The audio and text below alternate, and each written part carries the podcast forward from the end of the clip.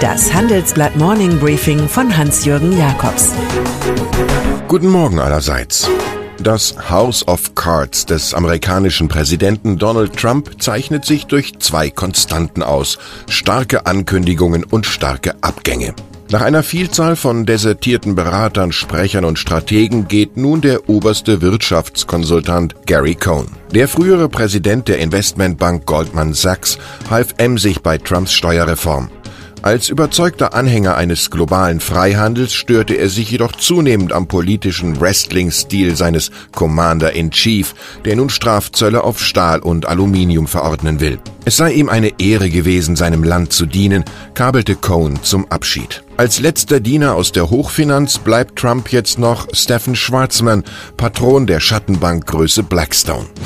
Wenn man derzeit über die USA redet, landet man schnell bei Zöllen oder Waffen. Weniger Beachtung findet hierzulande das Dauerproblem mit Opioiden, also der unheimliche Boom süchtig machender Schmerzmittel. Zwischen Juli 2016 und September 2017 gab es 142.000 Fälle von Überdosis in amerikanischen Krankenhäusern, eine Steigerung von 30 Prozent, berichtet die zuständige Behörde. Das sei ein Alarmruf.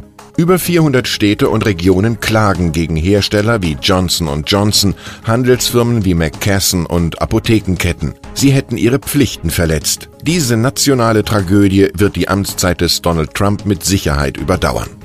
Auf Tournee mit seinen Ideen von einer konservativen Revolution geht Steve Bannon, auch einer aus der Schar der verloren gegangenen Helfer des US-Präsidenten. In Zürich pries der einstige Trump-Einflüsterer gestern Abend in einer umgebauten Industriehalle vor mehr als 1000 Zuhörern die Schweiz. Das Lob galt ihrer Anti-EU-Haltung und dem rechtsgewirkten Multimillionär Christoph Blocher. Er war Trump bevor Trump. Dem Gastgeber der Politshow, Blocher-Freund Roger Köppel von der Weltwoche, gefielen diese sonderbaren Milieuschmeicheleien sichtbar. Schon vorher hatte sich AfD-Fraktionschefin Alice Weidel in Zürich Tipps von Bannon für die richtige Kommunikation in Berlin abgeholt.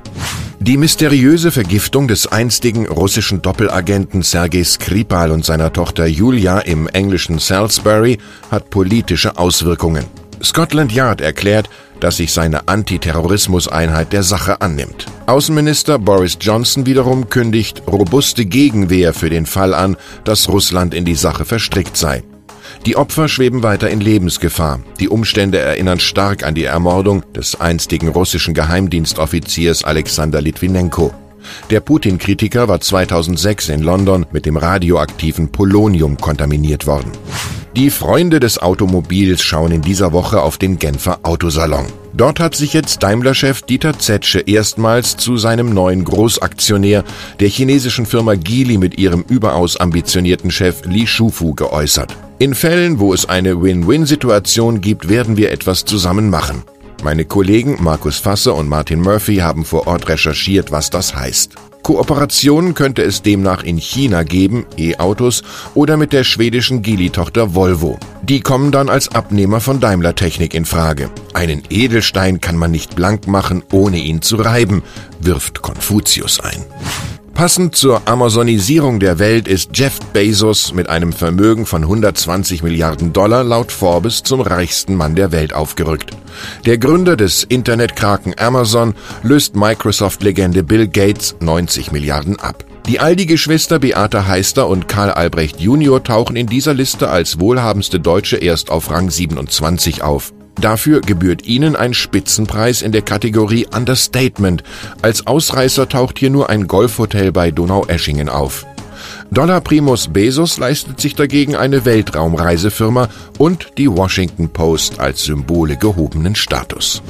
Im globalen Trophäenkapitalismus spielt seit einiger Zeit Fußball eine dominierende Rolle. Besonders verhaltensauffällig ist hier die katarische Herrscherfamilie Altani, die in den Club Paris Saint-Germain in Erwartung größerer Siege rund eine halbe Milliarde Euro pumpen ließ. Ökonomisch erweist sich das Ganze nun jedoch als Verlustquelle und somit als riesiges Abschreibemodell. Gestern Abend schieden die vom Erdgasemirat ausgeschalteten Kicker bereits wenig prestigeträchtig im Achtelfinale der Champions League gegen Real Madrid aus. Geld hat hier eindeutig zu wenig Tore geschossen. Ich wünsche Ihnen einen erfolgreichen Tag. Es grüßt Sie herzlich Hans-Jürgen Jakobs.